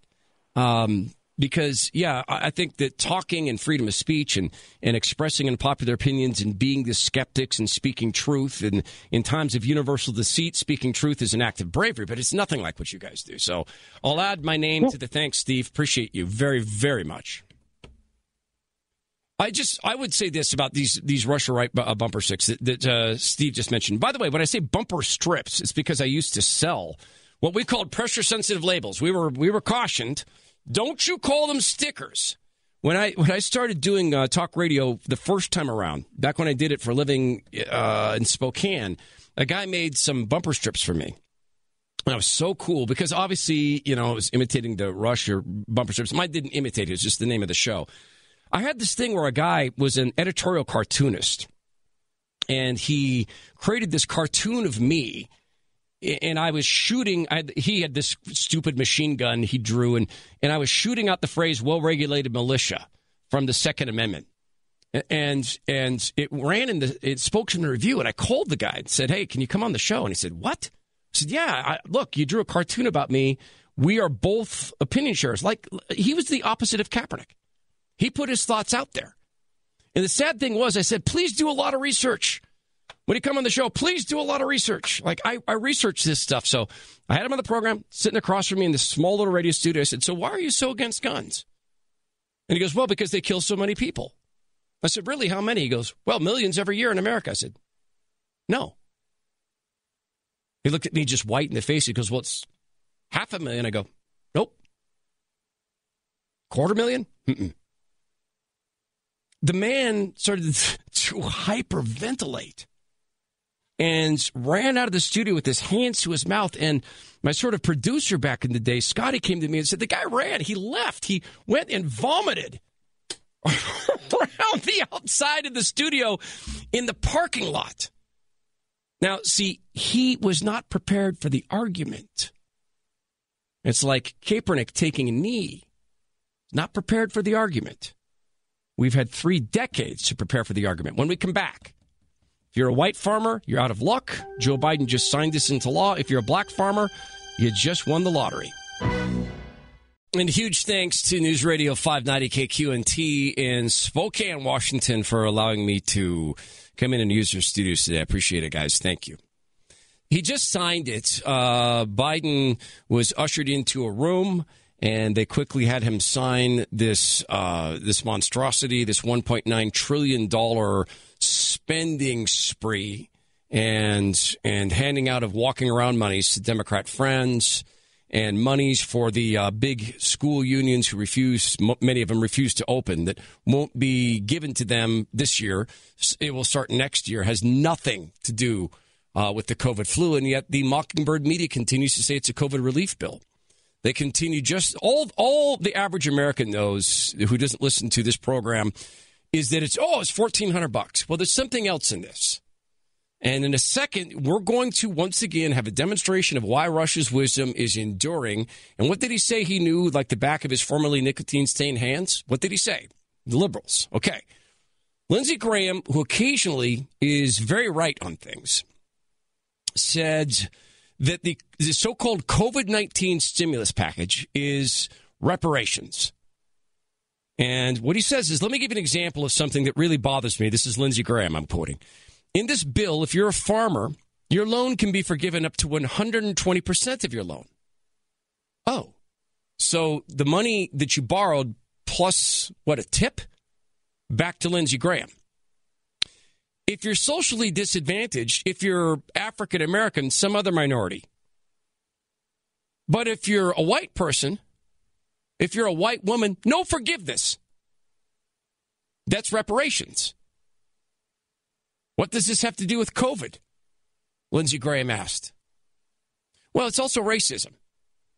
This is a racist bill. Joe Biden is a racist. He doesn't know he's a racist because he's also suffering from cognitive decline. But this is a racist bill. The White House is racist. Joe Biden and everybody who voted for this are racists. I guarantee if Donald Trump, do I need to complete the sentence? I don't. Instead, I want you to listen to this. Rush Limbaugh talked about this, about backdoor reparations. Listen right here as Rush addresses that now. The House of Representatives yesterday passed landmark legislation to pay for some $4.6 billion in settlements with American Indians and black farmers who say they face discrimination and mistreatment from the government. What's new? Lawmakers voted 256 to 152 to send the measure to President Obama, whose regime brokered the settlements over the past year. The package would reward some 3.4 billion to American Indians over claims they were cheated out of royalties overseen by the Interior Department for resources like oil, gas, and timber. Another 1.2 billion with a B. None of this money we have, by the way, would go to American African Americans who claim they were unfairly denied loans and other assistance from the Agriculture Department. These settlements have broad bipartisan support, but had stalled on Capitol Hill over costs until the Senate broke a stalemate earlier this month. You know, speaking of bipartisan, and just to illustrate the phoniness of Obama on this, if Obama really wants to be bipartisan, then why not press for some of the things for which there's actual bipartisan support, like extending the Bush tax cuts for everybody? I'm sorry, tax rates for everybody. I mean, that's got Republican and Democrat support. Why not find a way to fund the extension of unemployment benefits in accordance with PAYGO which Republicans and even some Democrats want, i.e., pay for it. Cut something else in the budget or take the money from unspent TARP or Porkulus funds. I mean, there's plenty of opportunities here for real bipartisanship. That's not what he's interested in at all. And this just makes the point. But now back to this business of the House passing landmark legislation to pay for some $4.6 billion in settlements with American Indians and black farmers who say they face discrimination. Here are some interesting numbers. There are 18,000 black farmers alive in America. Yet 84,000 African Americans applied for money under the Pigford settlement, is what this is called. 18,000 black farmers, but 84,000 African Americans applied for free money. Obama money under this bill. Now, something doesn't add up. All 84,000 got the money, but there are only 18,000 farmers. This was a settlement for discrimination against black farmers. And 84,000 African Americans got some money. And the something not right here leads all the way to the Obama Oval Orifice. If this did not involve African Americans, this could become the number one political story of next year because this this is corruption right out in front of everybody's eyes. The left is celebrating today the fact that it found a creative way to pass reparations. I mean, that's what this is. Reparations. You know, I have used the term reparations uh, previously to describe other Democrat legislation, and the left just goes bonkers over it. They can't deal with it. And the reason is For some reason, it hits too close to home. Well, what else would you call this? 18,000 black farmers alive, 84,000 black people getting free money from the Obama stash under this settlement, under Pigford. It just doesn't add up. Nor does 120% forgiveness of a loan? 120%. Well, if you are what Lindsey Graham said, socially disadvantaged or African American, if you're white, white woman, white man, out of luck. Enduring wisdom that still applies today. Let's talk to George about that wisdom. George is in Dartmouth, Massachusetts. George, you're on the Rush Limbaugh program. It's Todd Herman, your guide host today. Welcome, George. Thank you, Todd, and mega hanging Chad ditto. So I'll always use mega ditto um, because I don't call it or- office, I call it orifice, and I don't say government, I say government, and I still call those little uh, germ buckets, I call them crumb crunchers. So. Um, you you are a, uh, a longtime student of uh, of of the uh, Professor Limbaugh, aren't you? Absolutely, and remember one important thing: the learning never ends. And, Right. Um, having uh, grown up in Sacramento, California myself, I knew exactly what Rush meant every time about Rio Linda. It Well, never okay, wait, wait, wait, wait, wait. Slow down. This is so important. Everybody needs to know this. Please explain the Rio Linda thing because I heard Rush explain it one time, but I'd love to hear it through the ears of a fellow student uh, of the Limbaugh Institute. So Rio Linda is, just a little. It's just outside of Sacramento, the county, right? And then you probably could put Yuba City in there too, but we'll use Rio Linda. And when you drive through Rio Linda, uh, and this was back I left in the '80s, and so Rush was there in the '90s. It hadn't changed. It's um, it's just a backward spot. It's sort of like where time left behind. No rub on Rio Linda. It's just just time had left that spot behind. And when you think of sort of a I don't know, maybe an old Pony Express town, you might that might come to to mind. Well, I once heard from um, a guy who uh, is a bit of a well, he's a what former wrestler, punk rocker. That uh, his name is Henry Rollins. I went to a live show Henry did. A really, a really phenomenal show, actually. Um, and Henry Rollins had asserted that in the United States of America, every Paul Stanley Kiss van is in in, in California. So is that true? That if you go to Encinitas, the place is just lousy with, with vans with beautiful uh, paintings of Kiss, the band on the side. Uh, yeah, there's so many throwbacks. Again, you go, you, you know, you leave L.A. It's a different, it's a different world, and you know, you you've done such a great job today. And, and I just want to make two quick points. One, Bo was on on um, Hannity's show, Yeah. you know, shortly after Rush's death, and, and the one thing he said that troubled him more than anything about the perception of Rush Limbaugh was that he was a racist. So thank you for playing all that, and you could tell that Bo was. deeply concerned about Yep. that. He never liked it. It it just kept him up. And you know, I've been listening since the Hanging Chad days in '99, and you know, I've been through Rush when he had his heart attack in in um, Hawaii. Couldn't wait for the six weeks to get back, and he was u- upfront about his addiction. When he was gone for that, I couldn't wait for him to get back as as everybody else. And then the guy couldn't hear. He's in radio. He's in the show. He can't hear, and he came back. And then the cancer. That either one of those four things would have shut down any other host. They would have just packed in the towel. He's gone through so much and kept coming back for us. It's it's absolutely amazing, and I'll and I'll never forget the day I heard on Monday. Oh, I got married because Kathryn was talking about it on the show not too long ago. I was like, what? Like, what a secret! Like, I just Yeah. Rush got married. Like, how did I know that? I listen Yeah. to Rush all the time. How did he keep that away? So. Agreed. Listen, uh, you know what you're talking about a man, and and just only because the clock is our enemy, George. That's it. You, you I don't even really want to add on to what you said because you spoke so well about it. I'll, I'll just point this out. There are people whose lives have been saved. I mean this literally because of Rush Limbaugh's optimism and and and owning his successes meant owning where he fell short on things. Heroic. Appreciate the phone call, George. It was a great call. It's Todd Herman, your guide host this week on the EIB Note.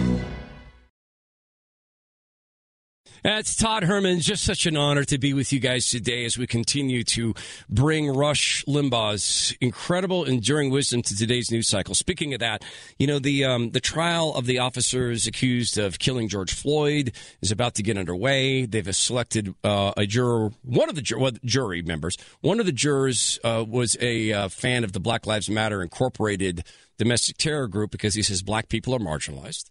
So he'll be on the jury. And it's one of the biggest lies told about Rush is that he was a racist. And Bo Snerdley took that on Sean Hannity's show and demolished it.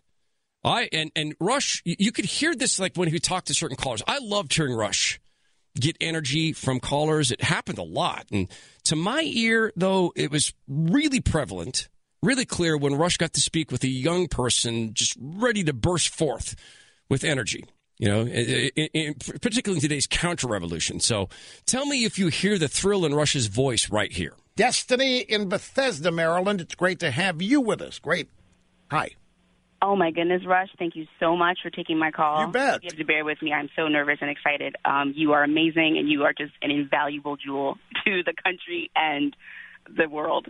Also, hi to my dad, Kirk. He's retired Baltimore City Police. He's my hero.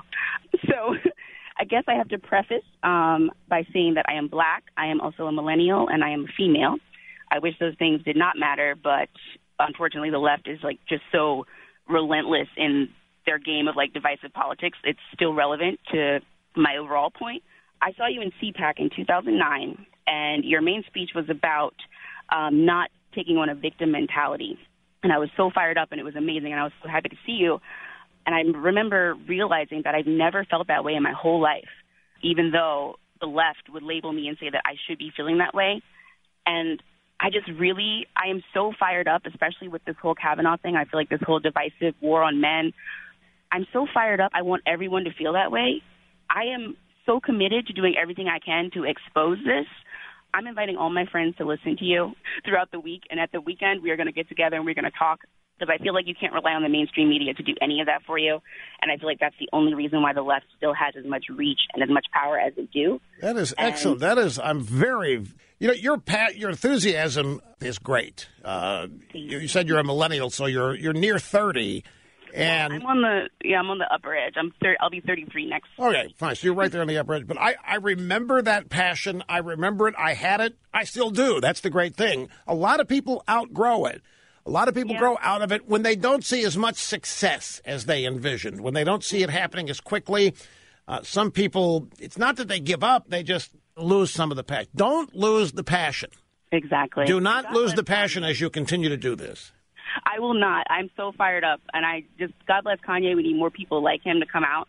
I feel so bad for him. Like I've experienced that sort of like attack, me saying like, "Oh, I'm Republican" or "I'm conservative." I can't imagine what it's like for him. I think he's doing an amazing thing, and I think this is a really pivotal time. And I think I have hope that the left is just losing it and they're unraveling, and I have hope for my generation. I think. I'm so enthused to hear that. You are the second, maybe the third millennial age caller today with the same belief that what you're watching on the left is an, an unravel. You're watching them come unglued. And I hope you're right. It would make perfect sense to me. Look, thanks so much for the call. I appreciate it. Keep the passion. Did you hear Rush just draw energy from that phone call? And when we get down to these times, just remember that there's a lot of people like Destiny just waiting to be led. Um, we're going to go out early because you need to hear the news out of New York about Andrew Cuomo, state police, and lifting some travel restrictions. Gee, I wonder why Andy might want to travel. That's next on the Rush Limbaugh program. Todd Herman, your guide host. Just thanks to the uh, great, incredible work of Team EIB putting together this program, making it so easy for me to bring Rush's enduring words of wisdom and compare them to today's news. Tomorrow, we will have uh, the speech that Joe Biden has doubtlessly rehearsed countless times. And for you to hear how much Rush is able to predict, is able to predict what Biden would do um, when he gives this rehearsed speech. This is just breaking news out of um, New York on the New York Post. The latest groping allegations against uh, the Emperor of New York, Andy Cuomo, whose brother's an actor in CNN, has been. Uh, it, it- they haven't launched an official probe, but it's been referred to the Albany Police Department. Uh, they've contacted the victim's attorney, and in a completely unrelated uh, happening, Andrew Cuomo has announced he's going to lift domestic travel um, restrictions that he's had that were to believe because of the COVID flu.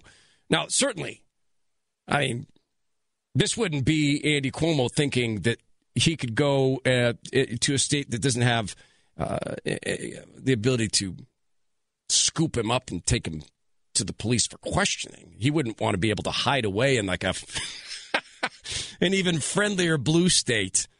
This is going to get really interesting really quick. Of course, Biden's not going to be asked about this tonight because he's just going to be reading into a camera. So tomorrow, Rush Limbaugh, having passed on to heaven, will in fact describe and predict what Biden says tonight. It's been a great honor to be with you. Todd Herman, your guide host this week on the EIB Network. More Than a Movie is back with season two. I'm your host, Alex Fumero, and each week I'm going to talk to the people behind your favorite movies. From The Godfather, Andy Garcia. He has the smarts of Vito, the temper of Sonny, the warmth of Fredo, and the coldness of Michael. To the legend behind La Bamba, Lou Diamond Phillips. When I walked in, I didn't think I had a shot at Richie because John Stamos' picture was already up on the wall. Listen to More Than a Movie on the iHeartRadio app, Apple Podcasts, or wherever you get your podcasts.